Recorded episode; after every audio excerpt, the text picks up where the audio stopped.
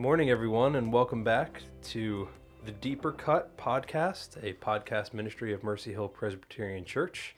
It's good to be with you today. My name's Tim Pasek. I'm one of the ruling elders at Mercy Hill, and I'm joined, as always, with my co host and our pastor, Phil Henry. Phil, how's it going? Going well, Tim. Good morning. Good morning. Good to see you. It's a lovely, beautiful blue sky day here in Pitman, New Jersey. Spring is springing. It's about time. We got the rainy days are just an investment in the blossoms and the green. We got to always keep that in mind. well, we haven't quite made it to April showers yet, so we still have to that to look forward to. But yesterday was a lovely day. I was saying to um, my wife driving into church yesterday that what a beautiful weather day it would have been if it was Easter. I'm I'm praying that we have a similar Yeah. day for Easter. Yeah. Um, the the Puritan in me wants to remind you every Sunday is Resurrection Sunday, Tim. Amen. Amen. Yes, we should be singing Easter songs every week. Okay. Um, but yeah, it's a, it's a great day here again, and we are in the comfy, cozy confines of our studio this morning, aka Phil's study, and um, looking forward to the next 45 minutes or so uh, in our conversation about First Peter and the sermon from from yesterday. Me too. We want to introduce our our, Our sometimes guest, Our esteemed guest, podcast mascot. yes, who's um, nestled in a little ball, sleeping on the rug, Rocky. Thanks for joining us today, Rocky. If you hear uh, him in the background, uh, we will give him a shout out at that time. But he uh, he sometimes frequents us. He does. He kind of comes and goes. a mind of his own. Yeah, you know, there's there's a uh, I'm a craft beer nerd, and so there's a thing such thing as a uh, a brewery cat. Most breweries have a cat around. I think some of it might be practical, and others reasons maybe not. But there's usually a dog or a cat on premise, so we'll just say that um, every podcast needs a A dog. a dog. Yeah. So check that box, Phil, right off the top. We're well on our way to becoming a significant movement in podcastdom. Yeah, yeah. We the microphones and everything else comes second. The the dog comes first. Um, you had a tall order on your plate yesterday, I think, Phil. I did.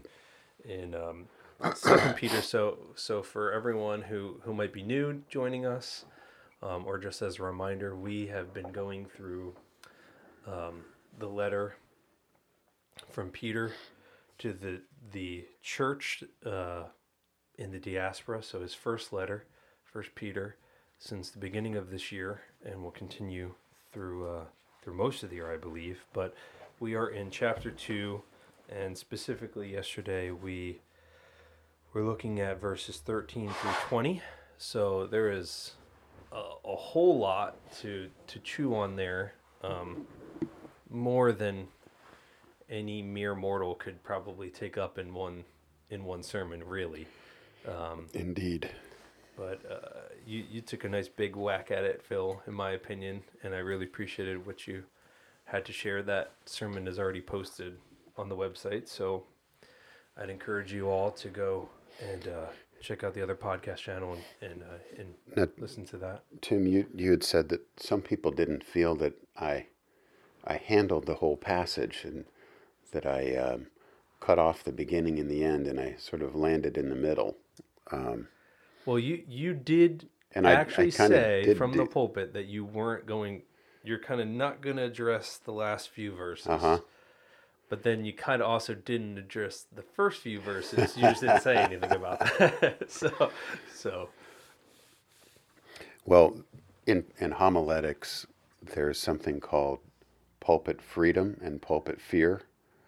And the first is to be pursued with, with everything you got. And the second is to be avoided at all costs.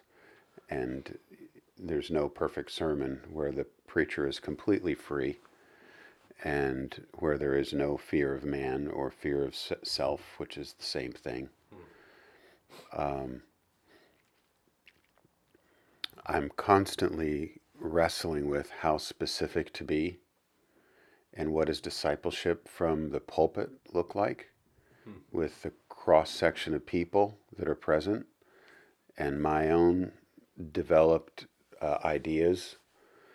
I, I've used the phrase before, and if, if any young preachers are listening, um, that kind of conversation is better for the fire pit than for the pulpit. And um, or the classroom rather than the sanctuary. Yeah.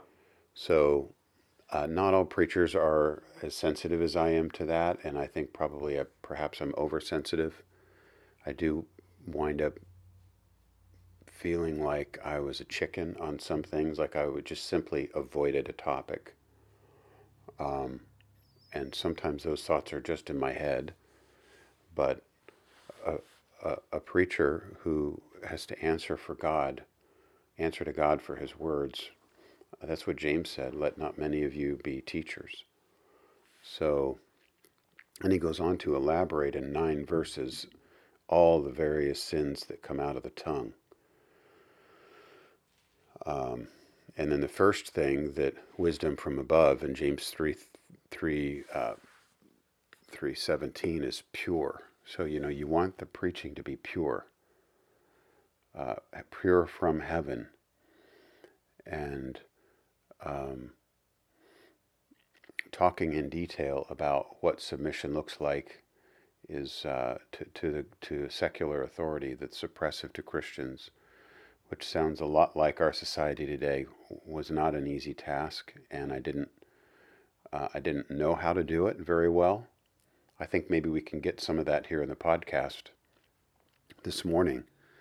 But I also felt uh, in addition to my own inadequacy and some uncertainty there, I felt that um, our church needed to hear yesterday, um, needed to be taught and spoken to by Christ about the will of God for them. And that verse stands out like a billboard. It's kind of like um, when when you read in the Bible, this is why Jesus came, you know, mm. underline it. It when the Bible becomes so explicit. Um, then you need to pay attention. And I didn't want the will of God, which was explicitly stated for us, to be lost in an application. And I wonder if we know what the will of God is for us. Mm.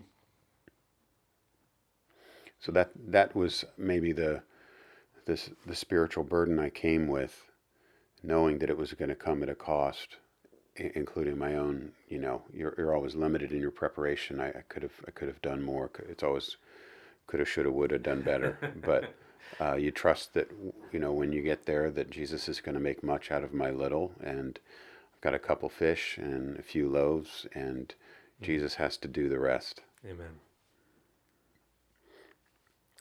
Yeah, or you you have a couple fish and you hope that a couple coins are going to come out. Yes. yes. Yes. Use the other fish story that you actually used yesterday. Yeah, I love that story. So maybe we can go verse by verse, Tim. We haven't done that before in the podcast. Yeah, I think that's a that's a good idea. Um, any comments on on any thoughts that that triggered what I was sharing? Um, I I always appreciate. Um, I, I get a. I get, and I guess now our listeners do, it some, to some extent, uh, a peek behind the curtain, if you will, um, or you get to see how the the soup is made to some extent, um, and I always appreciate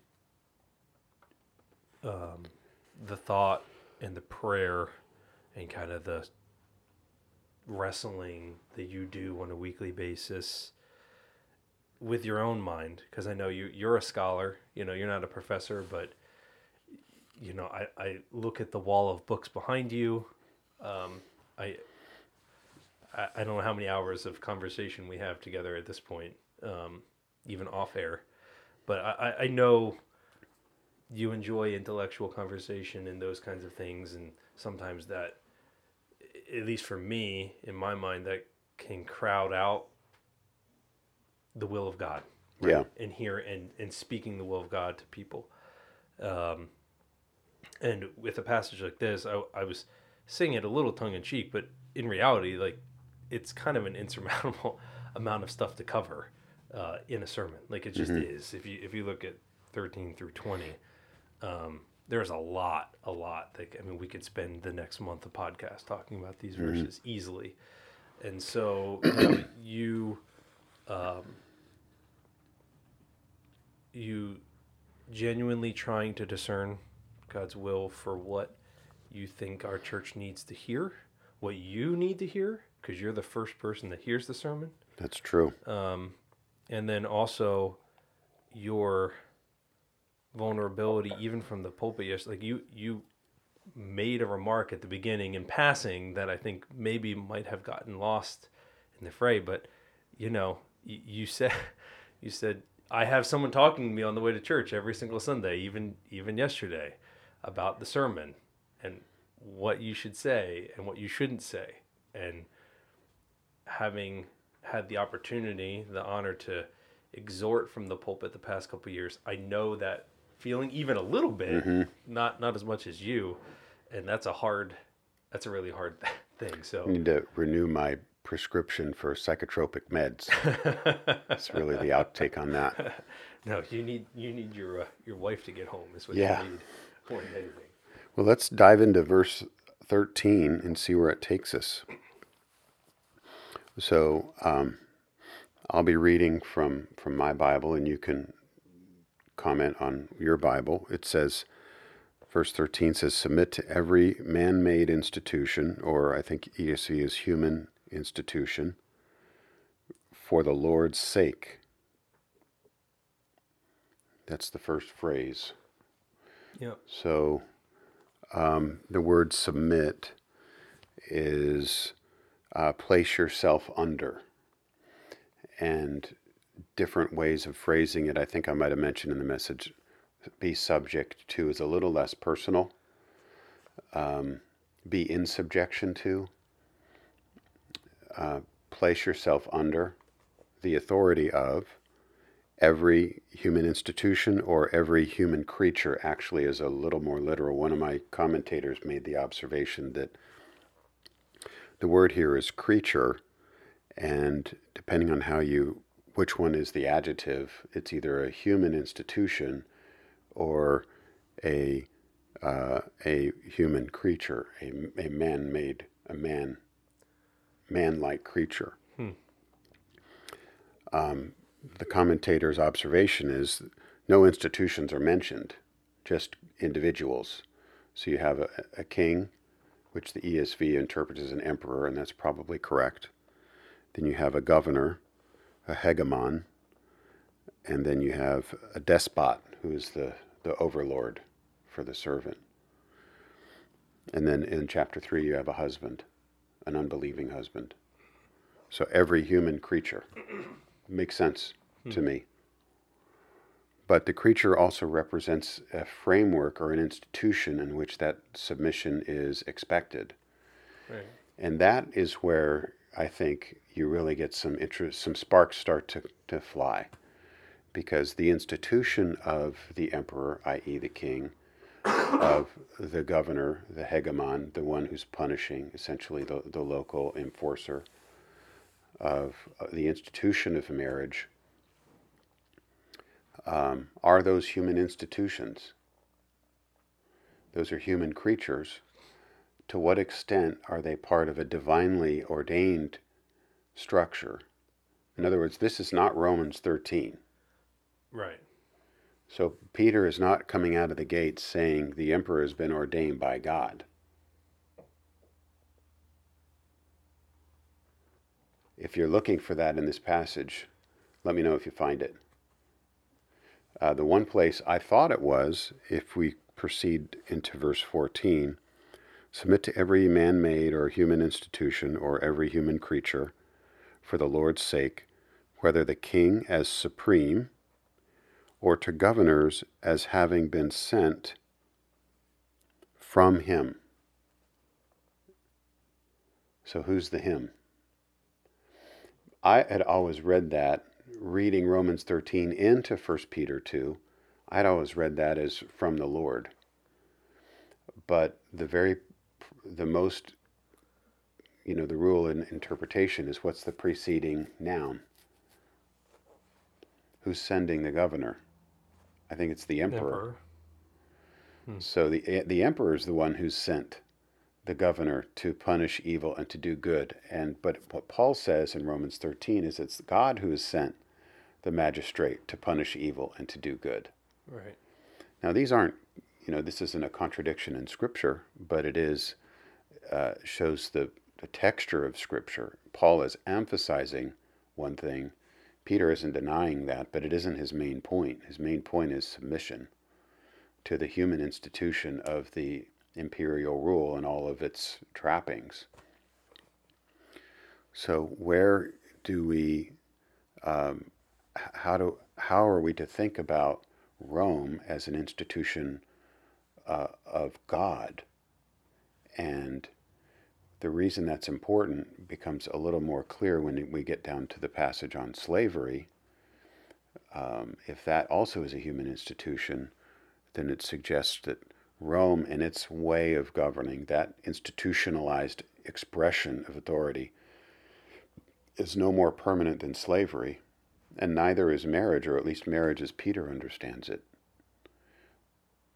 So, so to putting a sharp point on it, to what degree is Peter simply calling on the Christians in, in Babylon and in the dispersion to accommodate themselves to a man made expression of social organization? And to what degree is he calling on the Christians in these dispersed areas as newborn Christians living as aliens and exiles to, to do God's will? So, is submission a biblical duty because it's God's institution that they're submitting to, or is it simply being good citizens and doing what's expected of them in their social milieu? That becomes the the problem of interpreting Peter in this part of Peter. Hmm. And I think there's a little of both, is my is my view.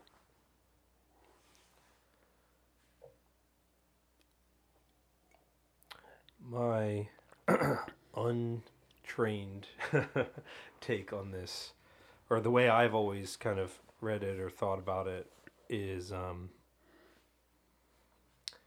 the focus here that Peter's making in verse 13 is for the Lord's sake. And then he's using these other things as I don't want to say casting a wide net, but here's examples that would be appropriate or meaningful to those whom he's writing to in terms of these like for all of the, in all of these ways for God's sake um, you should you should submit. Because again so I'm jumping ahead but in verse 15 for this is the will of God is kind of narrowing in All right. so 13, 14 is kind of like the wide, and then 15 is like, Mm-hmm. you know, the next step inward, if you will. So I guess what I'm saying is I don't know if I've ever thought or read into, I don't say read into, but thought so deeply about the specific examples or words that Peter was using there in terms of emperor, governor, um, or the, you know, those who do evil. Um, I was always thinking more like, well, that's a pretty, that's kind of like ev- almost everything. It kind of covers it all. Mhm. So for God's sakes, be submissive to whatever authority you're under. Mm-hmm. For this is the will. You know, I kind of jumped to 15, I guess. That's okay. So let's look at that for the Lord's sake. Um,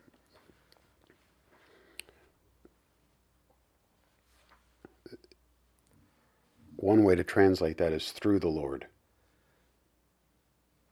okay. Um, so, you know, it, it kind of asks, what do you mean by, what does it mean for the Lord's sake? Um, because you're His, you're going to do this. That, right. that to me is what it means first. And I actually touched on this a little bit in the message. You're going to do this with what He provides, you know, through the Lord. So, f- for the Lord's sake, meaning um, because you belong to Him, you're going to live like Him. And that, that ties in with uh, the end of chapter 2. But because you belong to Him, He's, he's uniquely equipped you to do this as well. So, through the Lord, you're going to do this submission. Right. It reminds me there of Ephesians 5 wives, submit to your husbands as unto the Lord.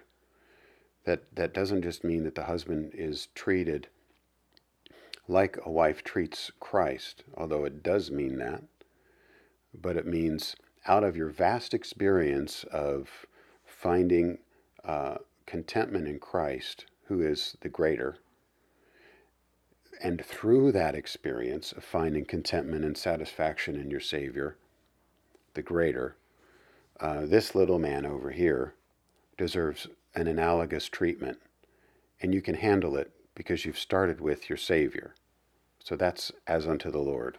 So I think for the Lord's sake has a little bit of that same dynamic here. And so when when you get to the will of God, what is the will of God specifically? It's witness. So it's uh, we want Pharaoh, to use an Old Testament example, to know who's God Right. because he doesn't. And so um, we want Pharaoh to be silenced, and he was uh, in fairly dramatic fashion. Yeah. So the the Christians in the Roman Empire are on a mission to silence the blabbering mouths of pagans who are undermining and discounting and disregarding the glorious God for all of their pagan idolatry. And the way that that, that ap- apologetic silencing is going to take place is by me remembering that I belong to Christ and submitting myself to this human institution called the Imperium. So, including the governor who's punishing those who do good and are punishing those who do evil and rewarding those who do good. Clearly, Peter isn't including all the exceptions there because we all would, would immediately realize that the governors don't always punish evil and reward the good. They sometimes reward their buddies Mm-hmm. and punish their political enemies. So I do think there's a hint there, by the way, in the governor with those attributes of good and evil that God is, is the agent who's behind them and motivating them in the best sense to do good and to avoid evil. But uh, Peter doesn't say, say as much. So 15 to me is an apologetic piece, Tim. The will of God is that you are uh, manifesting, billboard, billboarding, proclaiming. Um, and here I think we anticipate 1 Peter 3:15, so that when they ask you for the reason of the hope that lies within you, you answer them with gentleness and respect. You're submitting to the human institutions. So um, instead of doing what? All that looks like living as free people in verse 16. Um, by the way, the will of God, I think I skipped this, while doing good. Yeah. That's a key term for Peter. It shows up five or six times in the letter. And the main job that a Christian has in an, in an oppressive non Christian environment is to do good. That's our, that's our apologetic calling, that's our mission. And it needs to have some connection with what the emperor might define as good, what the governor might define as good. Otherwise, you're going to be punished. And Christians were being punished, by the way. You can't allow the, the emperor's definition of good to overwhelm the biblical definition of good, but you, you need to make an effort to find points of contact in common grace so that your efforts at doing good uh, would not easily be dismissed as bad. And that's what I think 16 is getting at as free people, not using your freedom as a pretext for bad behavior or for evil behavior, but living as servants of God. So the, the picture that develops is the oppression of Caesar and his imperium and the governors and all of their political maneuverings and punishing the good and rewarding the evil and all the crazy chaos of Roman Roman uh, life, including slavery. Uh, that that can't touch me. I'm free, and so I can willingly give myself to an oppressive non-Christian system and be a good farmer, farming good things. And that means like actual food, but just be cultivating good. It reminds me, Psalm 37 dwell in the land and cultivate faithfulness. Delight yourself in the Lord, and He will give you the desires of your heart. You're, you're being harried, you're being harassed, you're being persecuted, you're suffering, you're being mocked, you're being passed over for promotions, you're being left by your unbelieving wife or left by your unbelieving husband, mistreated by your master, by your employer. You're, you get no, the papers, social media never says anything nice about you or your people, but you're free from all that. That doesn't touch you. You're a servant of God. So close your mouth and get busy doing good. This is your this is your calling in a in a in a non-Christian society where where you do not have the upper hand.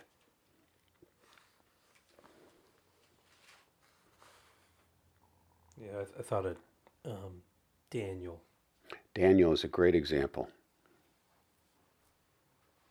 Yet no, no, no one could argue, no one could withstand him. Yeah, I love Daniel as an example. To uh, elaborate on that a little bit, Tim, it might be helpful. Um, yeah, my head just um, kind of jumped to Daniel because the thing that always strikes me um, at the beginning of Daniel in particular is that he um, like he, he like picks his battles right? So he he's he's willing to to kind of go along and honor and be respectable and do good to use P- peter language here um, basically up to a, up to a point when it comes to his identity. Um, and and i would attribute that again using peter's peter's language that's daniel doing good up until um, you know, living as a, a servant of God. So that there is a, there is a point there. There's a line that Daniel will not that cross. You can't go over. But up into that line, right. Daniel is content and determined so to... two things we know about him on that line. He was a vegetarian. and yeah. he wouldn't pray to Nebuchadnezzar's statue. But positively, he kept his prayer prayer calendar pretty pretty religiously. And that's what got him in trouble. Now the vegetarianism almost got him in trouble, but then they saw that he was as healthy and pink cheeked yeah. as, as the as the next kid who was eating all the king's table, and so they let him alone. To give equal time, I my my controlling character here was Esther. Hmm. Hmm. So um, I don't know if you realize this, but Esther essentially joined a legal co- prostitution ring called the King's Harem at the encouragement of her uncle. Yeah. so that's submission. Yeah. Hmm. Of a kind that I'm afraid most of the women in our church, and certainly the men and women for the daughters of the church, would not countenance. Like if uh, President Biden had a harem. I don't think I should finish that. Yeah, I think we. I think I'll let you fill in the blanks there. but look at how God delivered Esther is the point, and mm-hmm. the uncle's comment, which has rung down through the ages, is the key verse of the whole book. Who knows? It, but for such a time as this. And so Esther was providentially positioned at just the right time to be the key influencer of the king, which wound up saving the entire people. Right. But these are both exile books. These are both dispersion. These are diaspora books. They're di- diaspora letters. Yeah. And uh, um, the, the, the paradigm diaspora letter is in Jeremiah 29. Do you, you know this? This, is, this, this would be worth looking at. We'll let our listeners turn to Jeremiah 29 and let's. So, in terms of, um, you've heard of genre criticism, which is to say, it's the study of. So, Peter is an epistle. Um, Acts is a historiography or a history. The Gospels are a kind of a complex genre of biography, of you know the acts of a great man, uh, Yeah. these things. So we're not quite sure what the Gospel is. It's a unique genre, sui generis. Psalms are poetry. Um, Jeremiah is a prophecy with with history elements in it. But if you look at the top of Jeremiah 29, the ESV calls it Jeremiah's letter to the exiles. So diaspora letters were common in the ancient world going back, you know, hundreds and hundreds of years. Prior to Peter, Peter's a diaspora letter. That's it's it's what kind of epistle is it? It's a diaspora letter. And so uh, Peter is self-consciously imitating elements of that, that he would have been aware of going back centuries of this style of communicating to people. And we have an example of that style in Jeremiah 29. These are the words of the letter that Jeremiah the prophet sent from Jerusalem to the surviving elders of the exiles and to the priests, the prophets, and all the people whom Nebuchadnezzar had taken into exile from Jerusalem to Babylon, and some other uh, preliminary comments. Then he gets down to seven. Here we see submit to every human institution. Seek the welfare of the city where I have sent you into exile, and pray to the Lord on its behalf. For in its welfare you will find your welfare. Hmm. So just let some sparks fly there, Tim. And what connections are you seeing with that statement, Jeremiah 29 7, and what we're talking about? Yeah, this is do good. This is Peter's do good. Um,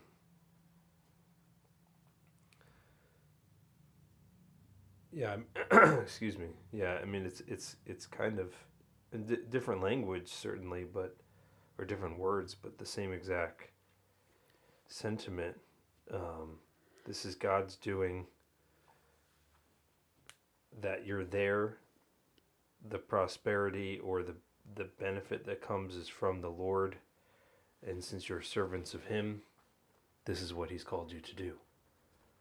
Don't And complain. Certainly don't complain. Um, don't resist. That's the tough part here. Um, I'm not saying there isn't a limit, just like you pointed out, both with Esther and with Daniel, they had their limits.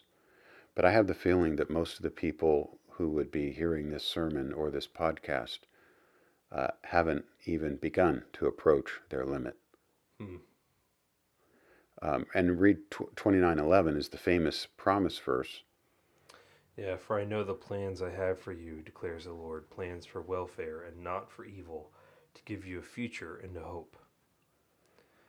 And then 12 is, Then you will call upon me and come Yeah. and pray to me, and I will hear you. Yeah.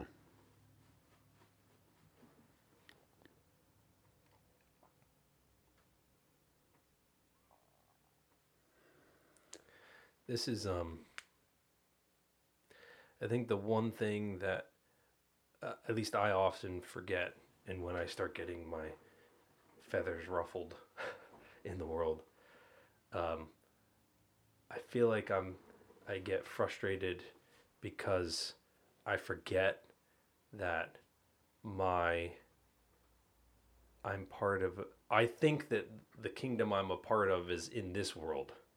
And so I'm like, I gotta fight for the this kingdom because this is the kingdom. You know, like this is the world that I'm more concerned about, and I forget that I am in exile. That Peter's writing to. You know, a stranger in a strange land, if you will, Mm-hmm. um, and that I, you know, you, you you said it when we started. You know what, God, you're trying to tell us the will of God, and Peter says, "For this is the will of the Lord," like explicitly.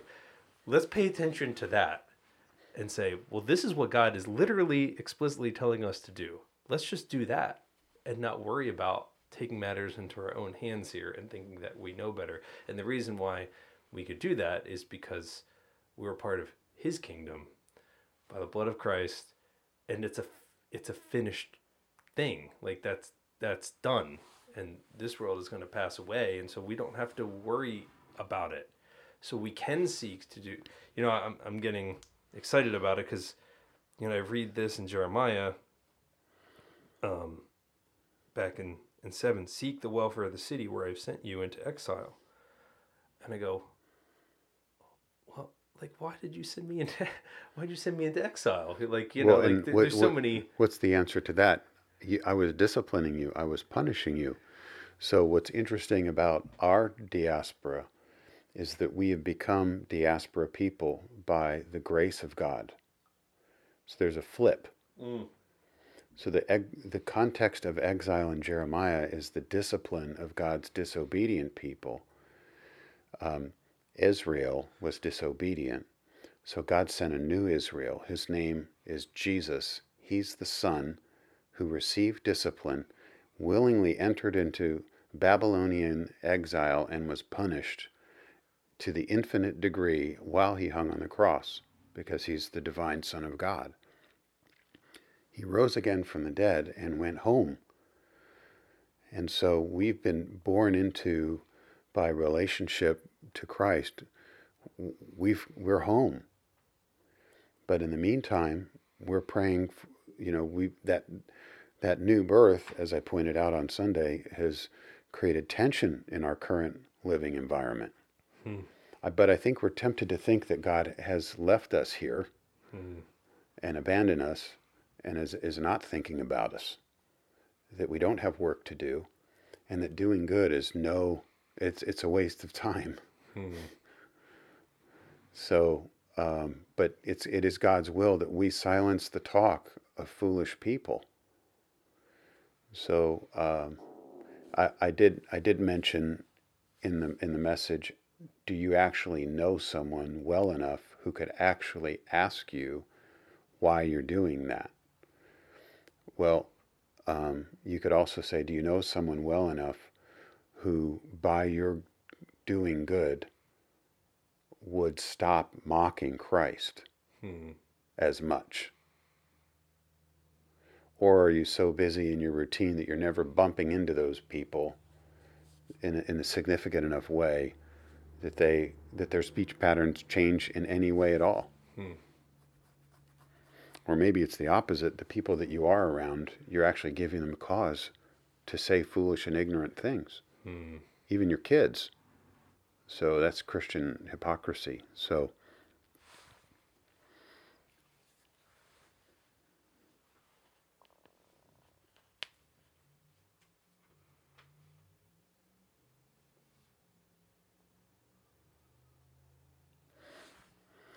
a friend of mine is uh, audio, uh, used to be an audio engineer in um, Nashville, and um, one of my best friends. We've been we've been around together a long time, and over the years, he's no longer in the industry, but over the years of being in as a Christian, being in the recording industry in Nashville, which is a little bit like being in the Christian publishing industry and living in Grand Rapids um, you see a lot of crap, a lot of hypocrisy. And it isn't just in the musicians, it's in their parents, it's in their, um, their, pub, their publishers, their media specialists, Hmm. their pastors of the churches that they go to. And uh, you, you may know Um, and I've known some Christian musicians over the years where I know the real d- story, you know, behind the scene story, and it's it's pretty ugly. Right. You can imagine there's a lot of foolish talk from ignorant people in Nashville, Tennessee, about God. That some a good dose of good behavior from from a few Christians would put that to, to silence. But they're so busy making money and getting their name out there and running the machine that uh, we just can't stop and take a breath to do some good things. Now that's that's a very jaded. I'm being intentionally o- over jaded because I actually think that there's a lot of great Christ-like Christian musicians, and I, I like to listen to Christian music. So I'm not that jaded, Tim. But what do you, what do you think about that example? Um, I see myself in my own struggles. To be honest with you, Okay. you know, it's it's. Uh, I would imagine that if we looked in any place in any industry Yeah. at any Christian, we'd see that same, and that's not an excuse. That means that, that we all need to repent. Mm-hmm. Um, but I, I, I, um, where, where, so I can appreciate what you're sharing because I, I see or feel the same thing. Not that I'm plugged in, but I, I kind of get jaded or over jaded in a way when thinking or listening to podcasts about, you know, big name teaching elders, even in our denomination, you know, and and rather than um, kind of be gracious even in my thoughts, I want to get up on mm-hmm. my high horse, even if it's just with friends or even in my own mind, you mm-hmm. know, and go, oh, you know, if only, if only he would do this instead. If only it wasn't that, you know, why can't you just, you know, I, I don't, I don't want to open up that can, but it's so easy to, to kind of look externally and go, if only someone would pause and think and change what they're doing. Hmm. And then I think of myself, and I, if I'm actually honest with myself, you know, you, you said a couple of things that were very convicting to me um, just a moment ago. You know, how do how are my kids, my two little kids, responding in my house?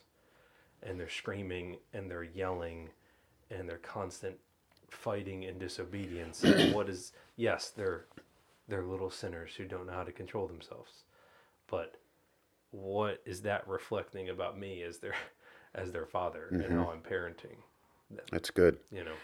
So, uh, in terms of limits, where do you see the limit in this passage of submission to every human creature or every man made institution? So, Atilis in, in, I think is Atilis in Bellmawr is at the gym that refused to Oh, close something like that. Yeah. during uh, COVID. Mm-hmm. At, at the height of the COVID restrictions, Governor Murphy sent the National Guard down to close down the little gym of Bellmawr. Actually, I'm, it's on my mind because I saw a guy at Starbucks yesterday who was wearing an Atilis T-shirt, and uh, if I may say so, he looked like the kind of guy who would have gone to Atilis gym during the time. Like he was, he was a big, tough dude. You know, you're not going to tell me to close my gym. Uh, uh, and I say that with affection. You know, like I appreciate that. Part of me, the uh, the old revolutionary, you know, we're not going to pay King George the Third's tax. So, um, so I appreciate that. Um, I'm I'm not a member of Atilis gym, but part of me wanted to be, wished I would have been at the at that time. You know, so. Having said that, where's the limit here? I'm and I'm thinking, um, you know, thirteen to seventeen. Yeah, so um, I would say the two the two things. Well, I guess three really, but Um, in 16, living as servants of God, and in 17, fear God would be my first kind of. Like, Okay. That's the end of. That's the. That's the far Right. limit. That's the you do not pass go, do not collect So- dollars limit. So saying that, you see now uh, pastorally why I started with you're a slave of God. Mm-hmm. That sets the limit. But Peter isn't very specific as to what to put into that package. Like he doesn't say, here's the red, bright red line, don't cross that line. Right. If anything, he pushes us farther, crossing multiple, multiple, multiple lines that we have set up. I will Yeah. never cross that line. And he pushes us there with, with his first instance slaves, be subject to your masters in all reverence, and not just to the good and gentle, but to those who are unjust, crooked, scolios, which means twisted, hard, corrupt, evil, abusive, um, thieving, conniving. So that's a description of the subjection that Peter is calling for in the context of Rome that takes me way, way past anything I would have ever done. Right. Like Atilis, I mean, that's not even in the same solar system. So you see my thinking here. Um, I'm concerned, as much as I admire the primal revolutionary impulse of Atilis gym, I'm concerned they are absolutely ignoring 1 Peter chapter 2.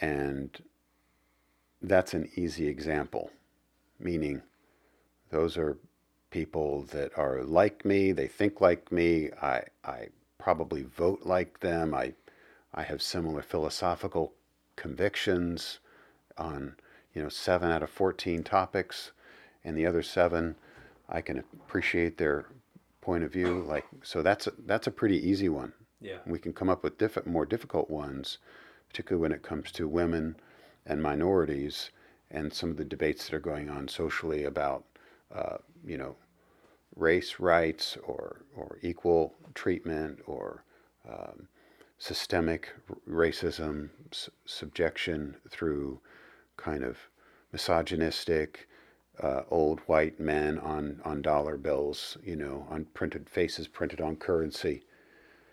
Constitution s- structurally racist. I mean, it just goes on and on. Mm-hmm. And those are harder topics because now I'm talking about people that are different than me.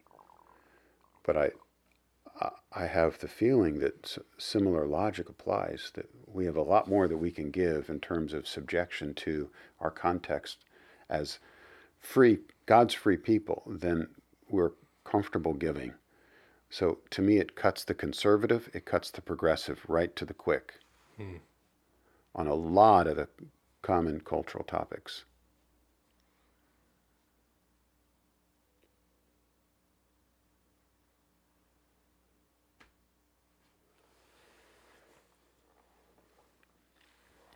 Nineteen says, This is a gracious thing, if through the conscience of God or with, with the mind of God. How does the ESV put it there?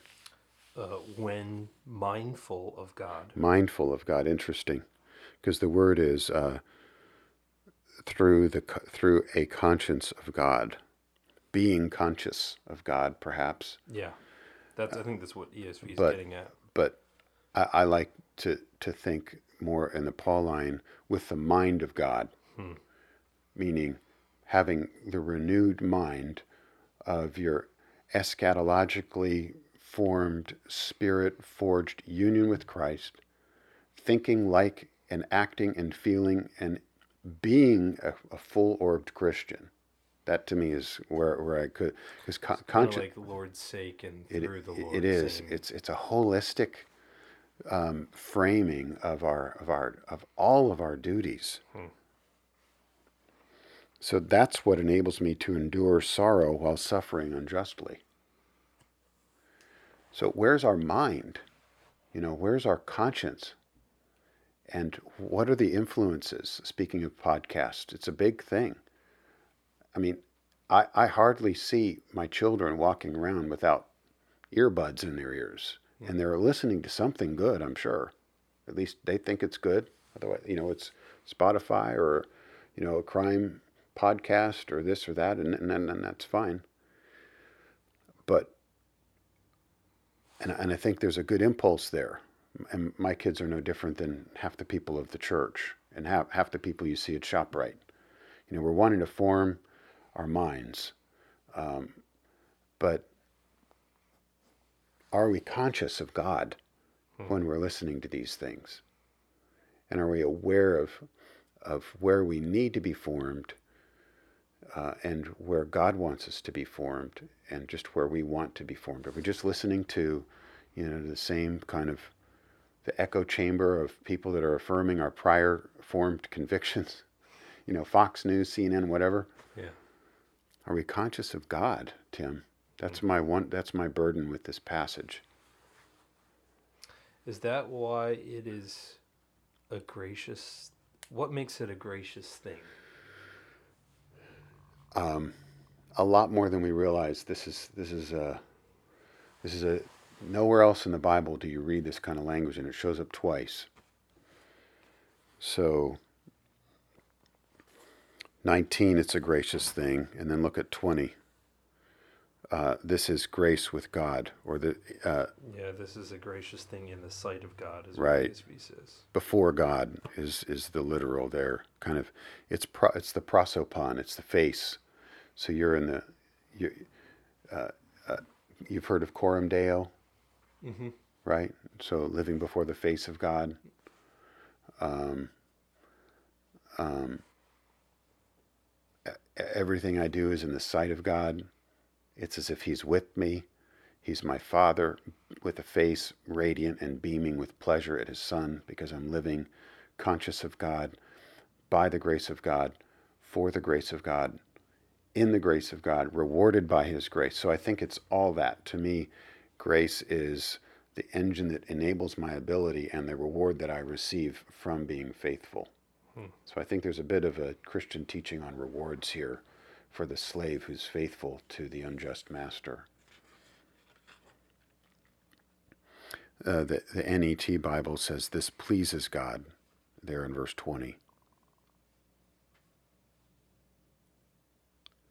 We're living for the pleasure of God, not for the pleasure of our master, even though it might look like we're going along with his dictates or, you know, it might appear that we're actually endorsing his crookedness by subjecting ourselves to his crooked ways. We're not. I'm going to mention next week that one of the ways that slaves on um, the plantations would rebel is they would drag their feet and slow down the works. Isn't that fantastic? well, I, I, I'd never read that before. But to disrupt the engine of the plantation, they would have little little acts of rebellion they drag their feet. And of course, the, the white ma- slave master would say, you know, the, the black people, the coloreds, whatever the, the, the word of pigment used in those times, you know, mm-hmm. some aren't, aren't acceptable in polite company. Um, they don't have a good work ethic. And I, I can hear the, you know, the slave saying, exactly. I'm glad you noticed. Mm.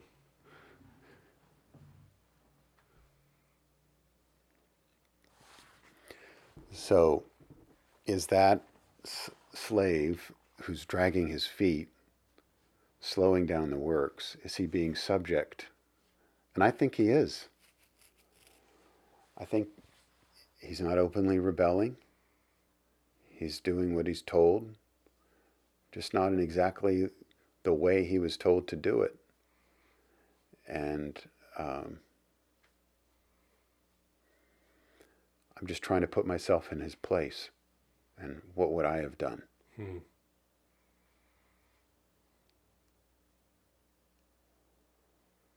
You know, they, they separated your wife.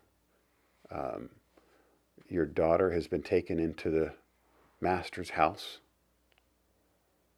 Um, and you're in, uh, in the process of being sold to another owner in New Orleans from Virginia.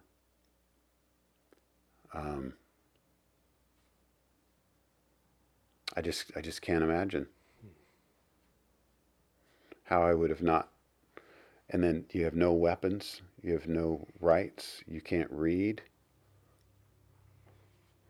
And this is the so this is my context of slavery. I, I mentioned in the pulpit that this isn't exactly the slavery here, and it's hard Yeah, to not separate it. not to read my context of slavery into this. What's shocking is that those white plantation owners went to churches who preached this text justifying what I just described to you. That is shocking to me.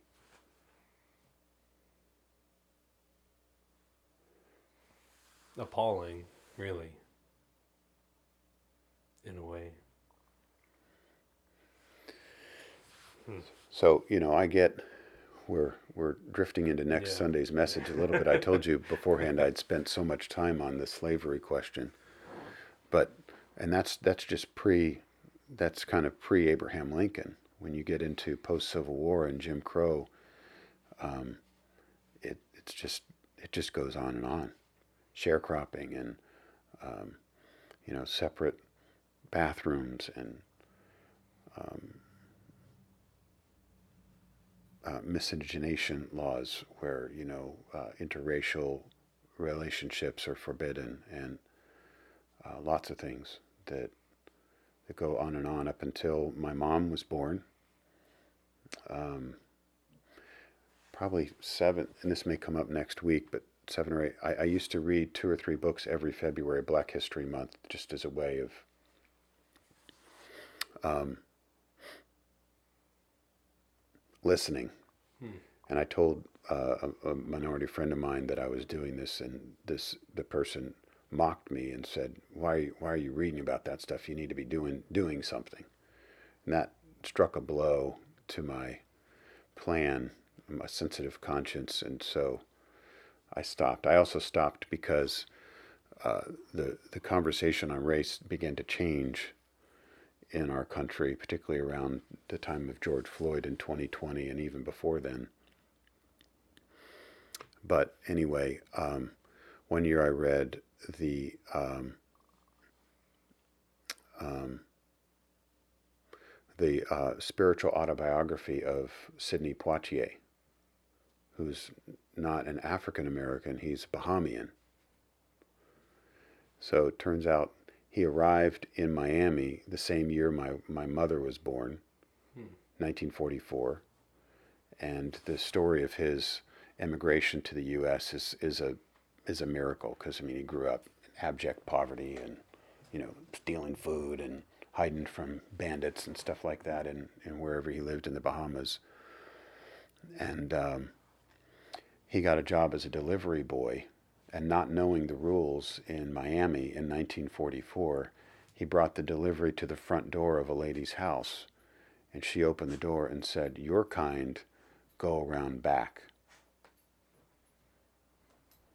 So he, he learned, apparently that's not how, you know, race in the Bahamas in 1944 wasn't like that. He didn't know. He's 16 years old. So, welcome to America, kid. Go around back. So when I hear about systemic racism, I think about that because that was happening when my mother was born. So to me, that's eye opening. Hmm. And I don't want to diminish the progress that we've made, but it makes me wonder, you know, where is the, the this this whole tangent on race and slavery began with the question is where is the limit of subjection? So maybe I'll let you comment now that I'm done. Thanks. It's a great time to pass it over to your your partner. Um,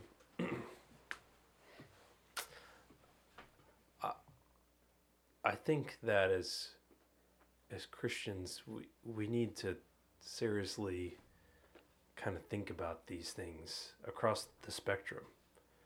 And I'm kind of, you know, tiptoeing around, you know, your direct question, Phil, but you know, where where is the limit in a number of different areas in our lives, you know, where we're called to honor God and be servants of His, and I'm not willing to go anywhere near that. Like my line is so far away to to use use a, a friend's reference.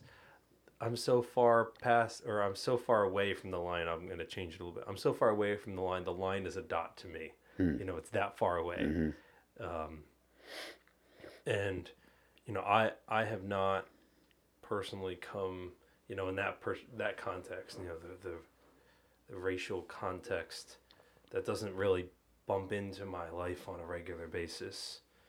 Um, but certainly there are a lot of other areas in my life that, you know, I, I've put the stiff arm up, if you will, to, to kind of what God tells me to do. Mm-hmm. I go, no, no, I'm going to set the line here, you know, um, whether that's in my marriage, um, or with my kids, or in my job with people that I work with or work for me, and I was just just um, kind of confessing to a brother this morning that I really struggle with. You know, we used the word jaded earlier with being jaded about extending grace to people when I'm frustrated because they're not doing what I think they should be doing or what I want them to do or what I've told them to do, and Mhm. rather than have some long suffering and, and being willing to kind of keep going back to that well in prayer and with mercy. I go, see ya, and I kick them through the door, basically, kind of thing. So I've, I've changed that, you know, I've changed your, your question around, but I do think that um, Peter is requiring us to take a, a good hard look at that across the spectrum in our lives. Um, how are we treating our other brothers and sisters in, in Christ? How are we treating leadership in the church? How are we treating, like I said, our wives or our kids, or even, I mean, something as simple as, um, uh, you know, the the the white-haired folks in our lives, you know. Mm-hmm. Um, Well, if if this kind of subjection is required for a man-made institution of a God-hating emperor and his whole imperial system, hmm, from the lesser to the greater, we are to love the brotherhood yeah, and fear God. You're just honoring the king. hmm, So um, it, it does also, I think, to use your point, shine a very bright and uncomfortably revealing light on the paltry nature of our, of our Christian families and our Christian assemblies called church. And what's happening is, is that we're acting like the worldly society around us in these places of sacred meaning that God has called us to a, a much higher ethic hmm, than just subjection and doing good. Um, yeah. The genuine love that you, a genuine love. Yeah, the, that we were to be Philadelphians from a couple weeks ago. And I knew this was coming. So part of why I was ringing that bell so hard is I, I was hoping that we could begin to see and experience some transformation. And I mean, as an elder in our church, Tim, you know very well that we're, we're struggling in some areas right now with some individuals and families that are going through different kinds of crises and um, but beyond those those kind of not hot button you know kind of the, those crisis cases there there is a, a general concern I have for our church and for churches in the PCA churches in South Jersey that there isn't we're not we're not following this this pattern of genuine love in the in the family of God and an honorable doing good subjection in surrounding society that silences the foolish talk of ignorant men. hmm, We're not and we don't have the you know the mind of Christ. So we're not receiving grace and and the pleasure of God. God's displeased. I would say.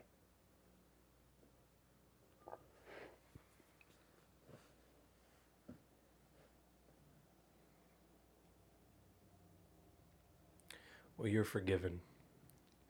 Amen. And that's why we, we preach and talk is we, we, we're, we're moving, you know, we're trying to move the needle a little bit. Mm-hmm.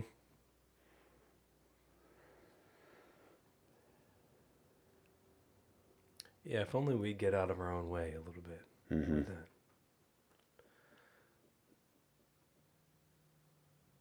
I, I appreciated, um, maybe we can kind of close with this, Phil. I appreciated kind of the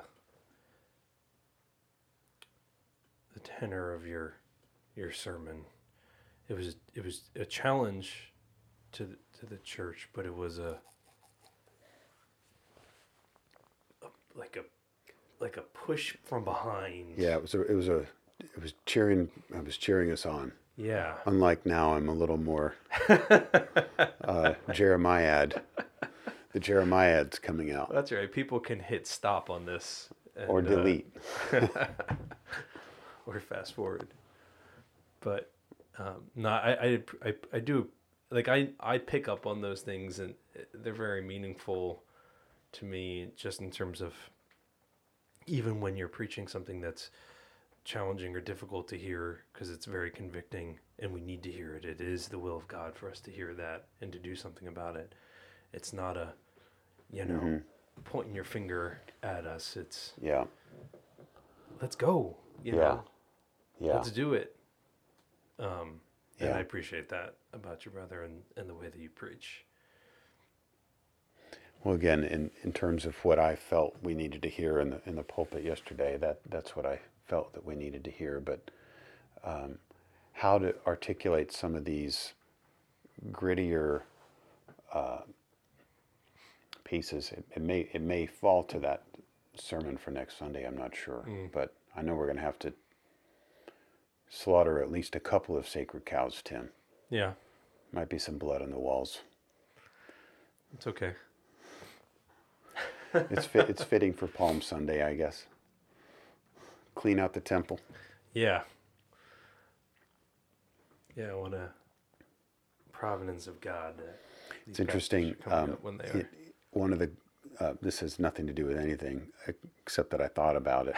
Um, and you have a microphone in front of your face. right, and uh, but in in the gospel accounts on Palm Sunday, in one of the accounts he cleanses the temple in the morning of the next day, so essentially be Monday. Um, in another one he cleanses it immediately. I think it was probably the next day, but um, maybe this is cleansing the temple on Monday after celebrating and cheering us on on Sunday. There you go. And then maybe on Sunday I'll just cleanse the temple on the same day, one one and the same. There you go. Well, that'll be good. We need that too. So, So uh, when we started, Tim, to to draw it to a close, you said that one of the other ruling elders felt like I, I skipped the verses. Have we dealt with them now? Do you think? I mean, I'll let him be the uh, the judge of Okay. that, and he He'll- probably know if I don't know if he listens, but He'll leave a comment in the comment box. yeah, or I'll, I'll get a text message. Yeah. Um, But in your conversation with him, do you think this addressed? I think, yeah, I presume. I think I think it was you. We read the passage, you know, particularly picking up in, in verse thirteen, and you kind of can't help but get hung up on the first couple verses, and it's really and I and I, mentioned to you um, when I walked into your home this morning that it was only upon the second listening of your sermon that it occurred to me that you really preached on the underlying principle that Paul uh, that Peter was getting at, which is really 16 and 17. That then allows us to go back to 13, 14, and 15 and make sense And figure it out. that. So, um, which I, I I appreciated, you know, the the kind of that revelation coming to mind. And I think if you were to hit 13, 14, and 15 without doing that, you would be thrown off Mm-hmm. or or go. Um, go askew a little bit. So I think we did address it. Probably, I mean, tons more can be said, but that's what casual conversations between friends is all about.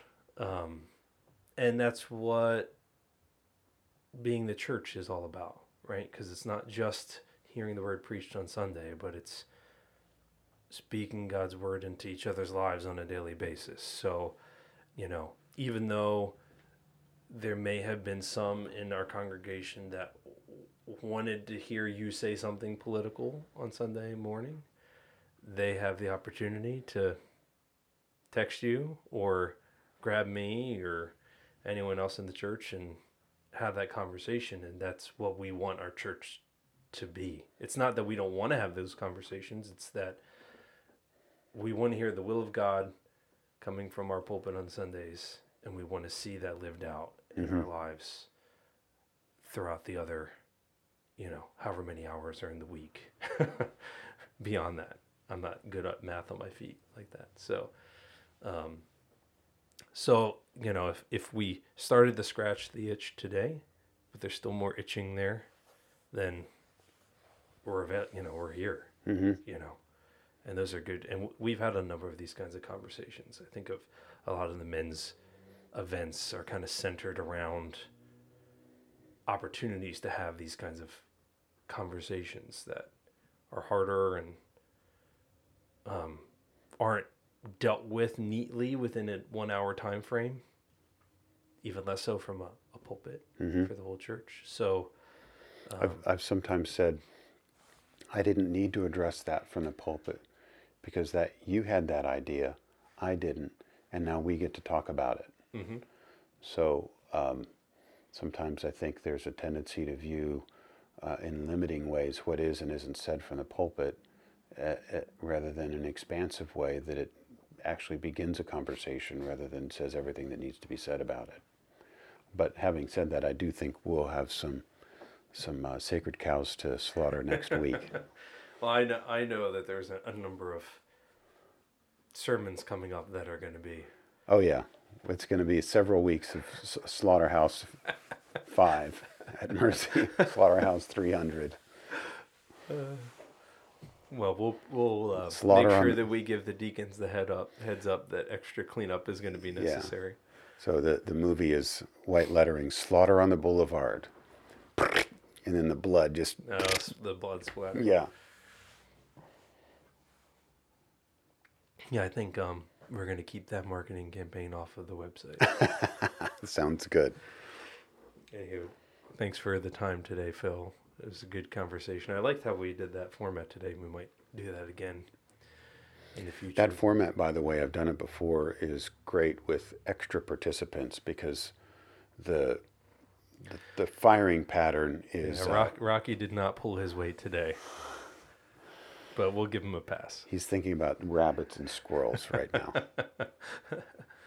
But um, that was your your little plug for um, if anyone would be interested to, to join us. yes. And I say that quite often, so I won't repeat myself verbatim. But we'd we'd welcome other participants in our recordings, um, and uh, or even just feedback. You know, email, text, phone, or grab us on Sunday and let us know what you thought and if there's other things you'd like to hear us discuss. But that's all we have for you today. Thanks for joining us for this week's episode of The Deeper Cut. We look forward to being with you next week. God bless and have a good day.